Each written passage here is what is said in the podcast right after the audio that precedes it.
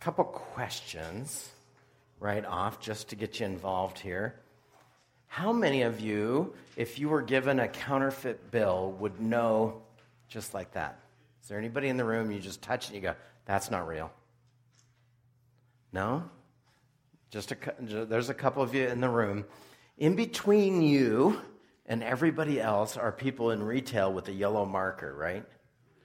And, and you've seen that. You, they take your bill and they go, oh, it's not real. Or, oh, that's real. No, normally they just say that's real and they put it in the thing, and now all the bills have yellow marks on them. I, I wonder if, if, uh, if you could take a counterfeit one and just mark them with a yellow pen and then people would just buy it. I'm just asking questions. Anyway, or, or this one. How many of you trust your phone's GPS implicitly? And it always gets you where you intend to go. Okay. Both of these things are quite a big deal. Um, I lived, we lived in a county before here that the county numbered the addresses from south to north, but the Garmin or the goodies all thought it was north to south, south to, right the opposite. And so the very first week we lived there, we were going, invited to somebody's house, and their address was 101 Erickson Road. Well, so we punched it in, and it took us to the other end of a dirt road because it thought 101 was one tenth of a mile from that end of the dirt road, as opposed to one tenth of a mile from the gravel end of the dirt road. And it was a harvest road. So, you know, um, how many of you are familiar with harvest roads? After the combines go over them, they have this stuff that's like flour in them, and that's dirt only sometimes it could be five or six inches deep and you drive through it and it just clogs everything. It's sort of like Mount St. Helens revisited. But anyway, so what do you do if the address you're going to is somewhere between Barstow and Orient and you don't know the way? You get a map right? Or you go online and you figure it out because you know coverage is not going to be there. You're going up Highway 20 in somebody's house and there's no coverage, and so there's no map to be used. You go to Barstow and ask directions, says Roxanne. That's what you do. Because they know everybody that lives out there and they know how to find them. This is what I did when I got to Vancouver, British Columbia. I got one of these. How many of you have seen one of these? This is not a road map like you traditionally get that I was in charge of printing for the State Highway Department. This is a Thomas guide, and it has every single street and map of every city in the Pacific Northwest. That's most of British Columbia, all of Washington, and all of Oregon in highly detailed stuff. Now, the problem with it is it doesn't tell you whether they're one way or two way. Anyway, just want you to know that sometimes we're on a path and we don't know where we're going. All this to get us started into this, back into this. We've had a little break from Revelation, and some of you are deeply thankful for that, and others are wishing that we hadn't taken the break whatsoever. And so, right in the middle is where we, we all get to sit for a second. We're reading Revelation 13, 11 through 18 today and it has the most infamous or pernicious text in the whole Bible for faith in it. It has that number in it 666 is in this is in the text today and so i'm going to do i have to do a little bit of work around that number just so you know why it's a problem and then we'll talk about this thing we're in the middle of um, the world's false or, let me say this, incomplete, deceptive trinity. Gen- uh, Revelation 12 was the dragon, who is a pantomime of God. The beginning of chapter 13 is the beast of the sea, which is a pantomime or a, uh, an artificial Jesus, not a complete Jesus. And today we're in the artificial spirit of the Holy Spirit, okay? So you ready? We've got you all ready, right? Hang on to your seat. Here we go. This is Revelation 13, 11 through 18. And then I saw another beast come out of the earth, and he had two horns like those of a lamb, but he spoke with the voice of a dragon. And he exercised all the authority of the first beast. Remember, the first beast is the one that acts like Jesus, but isn't Jesus. And he required all the people of the earth and its and all the earth and its people to worship the first beast whose fatal wound had been healed and he did astounding miracles now in the hebrew or in the greek that astounding miracles word is great deeds it's the exact same word that's used of moses in the greek translation of the old thing so it does the works of moses and it calls down fire from heaven who calls down fire from heaven in, bibli- in biblical times just anybody anybody got a guess Elijah. Yeah, Elijah. So it's doing all this work, and it does it all in while everyone is watching. What is that? Who does that sort of remind you of? Everything he does is perfect. Every, he does everything well. So it does it in, in, in view of everybody. And with all the miracles he was allowed to perform on behalf of the first beast, he deceived the people who belong to this world. Now, now, it doesn't say he deceived everybody, just said that he deceived the people that belong to this world. He ordered the people to make a statue of the first beast who was fatally wounded and then came back to life. Okay. Do you know of anywhere in the Bible where it says, make an image of your God? That's directly opposite. Is there even a story that goes with that in the Exodus thing where Moses is up there getting the book? By the way, the Bible is a book of discipleship. How to be a disciple of God, not a crystal ball. I just want you to sort of evaporate that crystal ball. I get to look at the Bible and it's going to tell me exact future events, exactly just just submit to it as a book of discipleship. But is there any spot in the Bible better suited to address this text than what we're talking about in Exodus 32 when Moses is up getting the Ten Commandments? And what are the people doing? They're making a golden calf. Now, golden calves in the ancient world mean certain things. You don't worship a golden calf because you think calves are awesome. You, you, you worship a golden cow because of the prosperity that cows bring to you and things like that. So even in Egypt, they had that one god with the, with the falcon head. They don't worship a god with a falcon head, they worship somebody that is far seeing like a falcon. Okay, so it's more, much more about attributes. I just want you to get there. But, but so when the people of Israel are making a golden calf, what are they saying? They're saying that, well, our God is strong and, and he makes us prosperous. But the problem is, is they don't know enough about who God is to form an image that's accurate. Do you know enough about your God to form an image that's accurate, that would be accurate and would show him what God is like to everybody in the world? Can you form that image? Well, God did. His name is Jesus. And Jesus is the very image of the invisible God. That's what Colossians 2 says.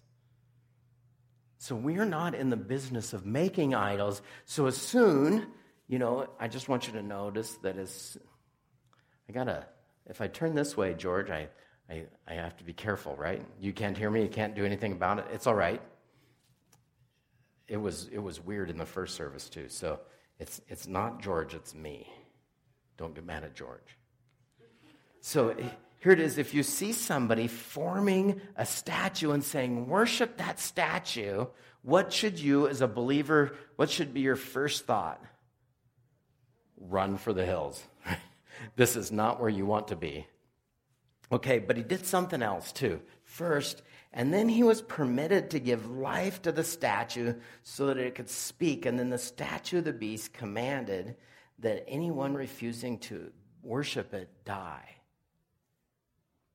Okay, so I need to go into a little bit of story about what was going on in, in the Near East about this time.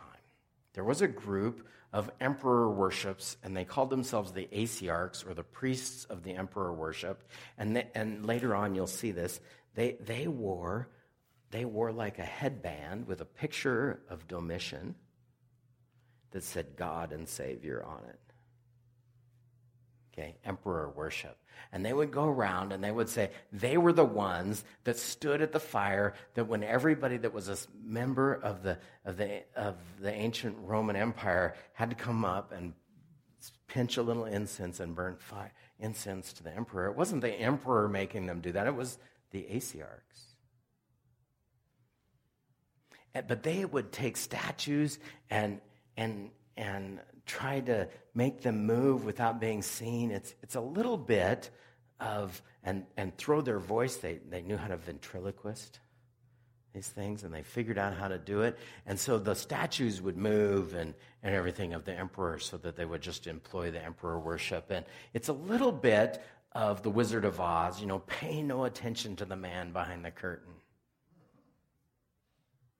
But they did that. Okay, so if you see somebody that's telling you that you got to worship and they gave it breath, but I need to talk about this a little bit of giving a breath because in, in Hebrew, breath and spirit and wind are the same word. So in Genesis 2, when God forms human in the dirt and he breathes into him, we sing a song in the first service, it's your breath in our lungs. So we give so we give praise to you, God. What literally they could be saying is it's your spirit inside us that makes us alive.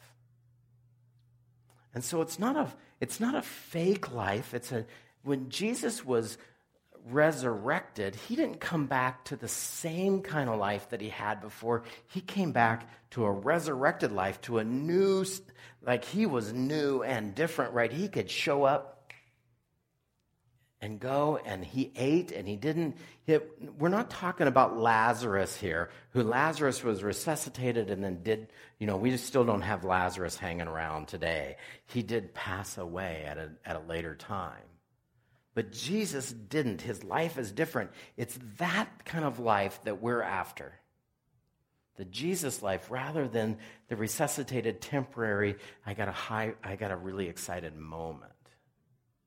We don't want to get this sort of thing. So it's, it's, they give breath to it, but this is also what Jesus does in John 20, 21, when he says, he's just about to depart, and he says, and he breathed on them, may the Holy Spirit enter you. That's why that breath and spirit and wind thing, you know, when Jesus comes back, just on a little aside there, Jesus says, You don't know the works of my Father, just as you don't work, know the works of the Spirit, because you don't know where the wind blows or the wind comes from or where it's going. That's why that spirit, wind, breath conversation makes so much sense. You don't know the Spirit of God and what He's doing if you don't have Him in you. But if you have him in you, you begin to know him and, and you begin to do this. So here's, here's that, that's, and, and I got to keep going. So first, it set up an image. It gave, they gave breath to the image, and then it forced everybody to, to, for allegiance to it. He required everyone, small and great, and rich and poor, and free and slave, to give a mark to be given a mark on their right hand or on their forehead, right? We got a sweatband with a little, with a little picture of LeBron James on it. It says Cleveland. I mean, no, it says uh, Domitian, and it says God at Savior. or you have in your hand a coin with Domitian's picture that says God and Savior, and you can't buy or sell without using it and sort of proclaiming it. That's why they did that. It's kind of why we say on our coin, on our coinage, what does our coinage say? Does it say George Washington is awesome? No, it says, In God we trust. You proclaim with your money what your main message is. We still do that. Now, maybe we as a country don't fully buy into that and don't understand that we're supposed to be doing that. But we as Christians do get it and do understand. Here we are. And no one could buy or sell anything without the mark which was either the name of the beast or the number representing his name, wisdom is needed here. Let the one with understanding solve the meaning of the number of the beast, for it is the number of man, and his number is 666. Okay, so Ted told the story today about going into a grocery store. I'm just going to pass this along where he bought a couple of things and the total up at 666. $6.66. And the checker said, Oh, well, you need a mint.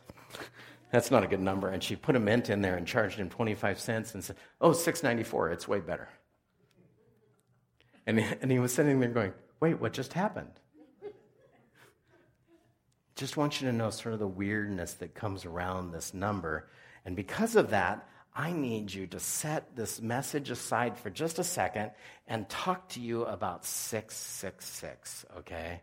Because in your Bible, and I asked this question in the first service, if you've got your Bible open, some of you do, some of you don't, if it says it is the number of a man or, or the number of man, do you know? Do you have your Bible open? Bill, do you have yours open? Uh, uh, 13 verse 18. The number, just before that, is it the number of a man or man? Okay. A man. Those English those English people that understand English in the world, what is the difference between a man and man? One or all of us, right? The uh, article is not in the Greek. It doesn't say a man, it says the number of man. So, just, just to add to the little weirdness that we have here, I'm going to go in and I'm going to read the three ways people have interpreted it. Okay, and the first way is the number of kind of madness, and I'll kind of tell you that, why we do that. Okay, so this is an old world way of gematria. And gematria happens because the ancient world didn't have n- numerals. They used letters for numbers. That's why the Roman clock uses letters instead of numbers. Sort of like that. Anyway, so what it does is it takes each letter of the name and it assigns it a number, and then you add all the numbers up. And so in Pompeii on a cave, there's a spot where it says, I love her whose number is 545. Now, that's super awesome if you know that you're 545 to this guy. But if you don't know if you're 545 to this guy, let me explain here, okay? So, David is my name, David McHugh. Let's add this up D4, A1, V400. I is 9, and a D is 4, and then you have an M, which is let's see, I can't find it, 40, and then a couple of C's, which are threes, and you add all those up and you get a number. Okay, so that's great. You get that you get this number. Let's say for a second it's it's 497. I didn't do the math because I'm doing this on the fly and you don't want to watch that. Watch me have a have a headache right here in front of you.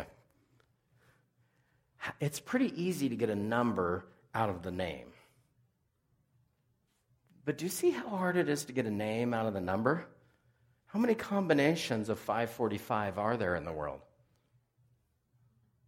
Okay, so here's the reason why this is a little nutty Nero, Domitian, Muhammad, Frederick III, various popes, Martin Luther, Napoleon, Kaiser Wilhelm, Stalin, Hitler, Roosevelt, Henry Kissinger, Ronald Reagan, and every president since then has been presented, including Mikhail Gorbachev, and Putin and all these others have been presented as 666 for various reasons. It's sort of like reading and paying attention to Nostradamus. If you've ever seen Nostradamus' text, and by the way, he's always the one who predicts everything, you have to do some gymnastics to get him to actually speak coherently but once you do some gymnastics to make him speak coherently, you can pretty much make him say whatever you want. So clearly, he predicts everything because you're looking for it and you're making it happen. It goes like this Nero has been done, 666, that if you use his title, Neron Kaiser, you come out with 666. But you have to take it to a different language to do it. But there's, a, but there's a variant. Sometimes in your Bible, it'll have the number and it'll have a little footnote and it'll say, some manuscripts say this or something like Have you ever noticed that in your study Bibles? That it'll have a little footnote and it'll give you more detail? Well, some, some of the manuscripts don't have 666 as the number, they have 616. So if you use Nero's name in a different way with a different title, you get 616. And so that's clearly Nero, who's already been dead by this period of time, but they're afraid he'll come back in the same way that we spent most of the last 50 years afraid that Hitler was coming back, even though he was dead. I, I, think we're less afraid of that, of him coming back now, because if you add his age up to where he would be right now, it's not that impressive, except that he made it. Let's see. Here we go. So, is 666 referring to Nero? My, this commentator says, likely not. It requires too much playing around with the facts. That's the uh, Nostradamus view. It requires John's readers to be able to go from Latin to Greek to Hebrew and to fudge some of the letters along the way. Okay, that's an opinion. There are people that, that maintain that it's Nero, and they have very good reasons. I'm not trying to just say it's, that they're wrong. Okay, but there's another way. If Gematria isn't the way. They have another way that they do numbers in the ancient world, which is triangles, and I and I explain it this way. So if if I have ten M and they're on my table, how many of you have formed a, a pyramid out of those? But one and two and three and four. Have, have you ever done that? That's the number ten in the ancient world, that little pyramid. Okay. Is 666 the triangular number of 36? Big deal. Well, 6 is the triang- 36 is the triangular number of 8. Big deal. Well, it is if you understand that in Rome there are seven heads on the beast and seven mountains and seven kings and five have fallen. It starts giving these numbers, but the number eight is the next one, which happens to be Domitian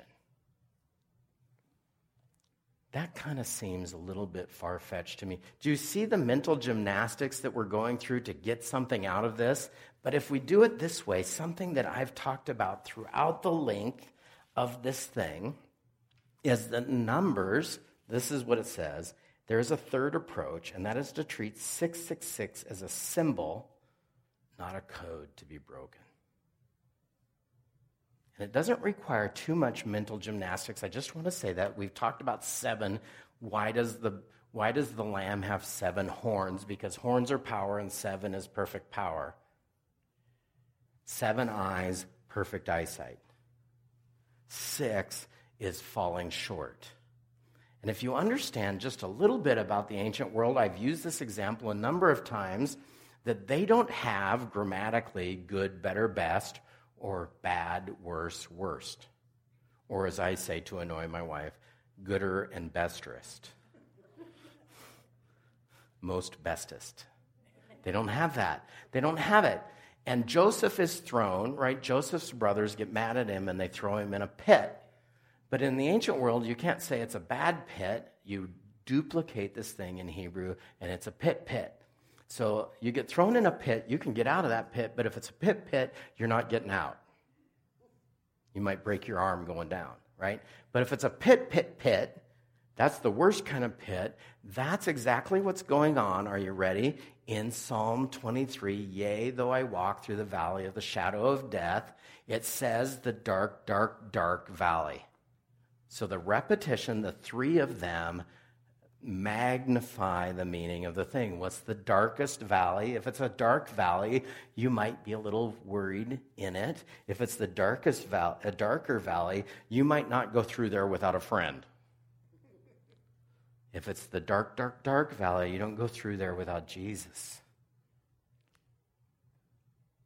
Right? Can you imagine going through, yea, though I have walked through the valley of the shadow of death, without the the one with the keys and the power of resurrection? No, you don't do that. You don't set that up like that. And so it does this, but it brings new meaning also to Isaiah 6, where the angels are singing, Holy, Holy, Holy. So holy is separate. Holy, holy means more holy than you, right? Because they're holier. That is a term. What is the most holy? Holy, holy, holy, the holiest. What is the most incomplete, permanently incomplete, worst idea, never fulfilling the promise on its own? The mark of a man, 666. Now, I'm, I want you to feel free to, to adopt any system you want, okay? I'm telling you what I think. I think it's this one. I think that we as humans spend a lot of time in the image of the beast of the land's viewpoint where we're setting up images that can't be God and then pretending that their movement makes them alive and then only buying and selling in that light. And we are permanently unfulfilled. But there is a way. The text brings us to this spot. It's why I brought up treasury agents earlier. Treasury agents, the people that can know counterfeit money by the field, do you know how they do that? They only give them the real thing for a long time and make them handle it all the time and then suddenly switch it over. And if you know the real thing, then suddenly the fake one, it just. So, how do you tell? You said you could do it. Is a feel and smell. So, do you know your money well enough that you could feel it and smell it and go, something's hinky here? Essentially, that, right? Now, you said you could do it too. Is that how you do it? Didn't you? You held. Uh, okay, so how do you tell the difference between um, a deceiving bill, a counterfeit bill, and a regular bill? Immediately. Just like that? Okay, by, right, it, it feels hinky. Have you ever felt like something was hinky with your world? Hinky is a technical term meaning hinky. So, how do we do this as believers? Because it's sad that all those that were that were, belonged to the world were deceived, but that drew a line. You don't belong to the world; you belong to Jesus. So, what are the three things? I think these are three things that the text warns us to be. And I just want to say this, okay? Number one, have a healthy suspicion of signs and wonders. Not all that is gold not all that glistens is gold, right? It's right out of the Lord of the Rings, right? The, not all that is gold glistens. Not everything that looks good tastes good, right? It's, it's the plastic fruit on my grandma's table. They were super fun and chewy, but they never changed their shape. it's much better than the porcelain ones that just hurt your teeth. Have a healthy suspicion. I'm not telling you to not believe that God works. Matter of fact, I'm telling you God specifically works, and because God specifically works through miracles, that, that the enemy deceives with things that look like miracles. And how do you know the difference between the two of them? Anyone? By knowing the scriptures. I yes, exactly right. And you know the scriptures because the, what do the scriptures do? The scriptures always point to one person, don't they? Jesus. The Holy Spirit always says, Don't look at me, look at Jesus. So the Holy Spirit is doing a work in your life, and there's a miracle. Who gets the credit? Jesus. Not Asclepius in the ancient world, the miracle worker not Asclepius. Okay? So, first off, I've experienced, I just want you to know that I am not a fan of every miracle, but I've experienced one in my own life. And, and I talked about it, I've talked about it in here. My hip, my left hip was so bad that I could not spend 20 minutes in any position without pain, period. So this was going on. I was taking Hebrew eight hours a day And I couldn't sit, stand, lay on the ground for 20 minutes. I had to constantly move or it would start to hurt. It was like having gravel in my hip socket. And the longer it sat there, the more unbearable it got. Well, I was taking painkillers. Well, one of the nights on the way home, somebody asked me about faith, and we had this long conversation about faith. And that night, God woke me up in a dream, and my dream was God is healing me. And it woke me up. You ever had a dream like that? Well, my, you know, the muscle on your hip. Have you ever had a muscle do this? It's super fun, right? Well, when the one on your hip does it, it's a big old muscle and it's doing that. and it will move you around. But what if it's not hurting? What if, well, all, this is my experience, it was like, you know, my hip doesn't hurt. I could totally put up with some flinching muscles right now. That's right. God did it. I knew who did it. He woke me up. It's got to have a healthy suspicion. So I've had somebody in the church office over there, and they accused me of never listening to prophecy. Okay? And I said, No, that's not true. But the person you're talking about last year was wrong, and now you're listening to them again. And all I want you to do is have a healthy coding of discernment in your life. Because the Old Testament standard for false prophet is wrong once. And then you didn't get to live if they followed the rules. So here we go. That's the first one a healthy suspicion. Two, this sort of pains me to say as a representative of a revolut institution, institutions can get off track. Okay? America isn't the world's last great hope, Jesus is.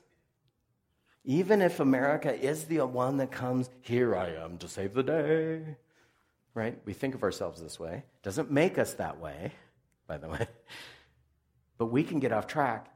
I'm a representative of a church. Well, churches can get off track too. Do you know why churches can get off track? Because institutions don't have relationships with Jesus, people do.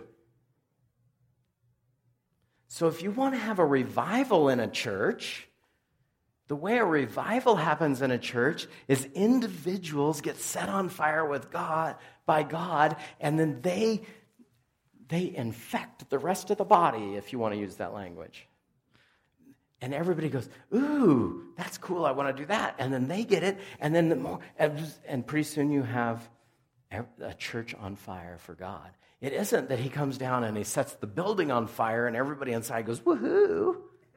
That's not how that happens. If, if the church is on fire, everybody stands around outside, holding hands, praying, going, What are we going to do with our buildings on fire? Right? So, two, institutions get off because of this. This building doesn't have a savior, we do. I want to make that very clear. We love this building. I don't want to, I don't want to talk about negative. I love this building. This building is awesome. But the Savior, the Jesus in me, loves the Jesus in you, not the Jesus in the building. Because, well, I mean, that's a fine point. The Jesus in the building is you with his presence inside of you, it's his breath in your lungs. Okay. Number three. This is a big deal, okay? worship. We worship a God not because we love singing, although some of us really love singing. But the purpose of worship is a reminder of one specific detail in your life you're not God, and somebody else is. And so you focus toward that God and you say, It's you that I love, and you have been my Savior. And these three things, this healthy suspicion, right, Arm yourself as the Bereans did with a healthy suspicion and go, does it match up and does it point to Jesus and all this stuff? And then don't forget that you happen to be an American, but you got Jesus inside you and you live in America.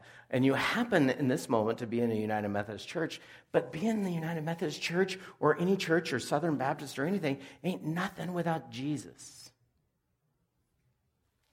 Okay? And because of that, you focus and you worship him. And that's how you end up not getting, you become the treasury agents of God.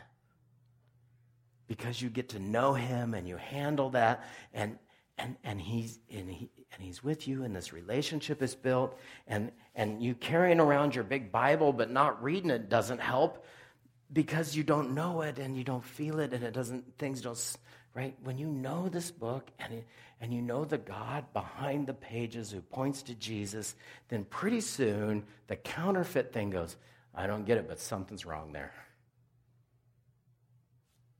And then when you get a lot of experience doing that, you go, I know what that is. That's wrong because it's not God. That's the way it is and how we deal with the beast of the land of our world and the institutions that it does. If we know this Jesus, we will not, cannot be deceived. It's his breath in our lungs.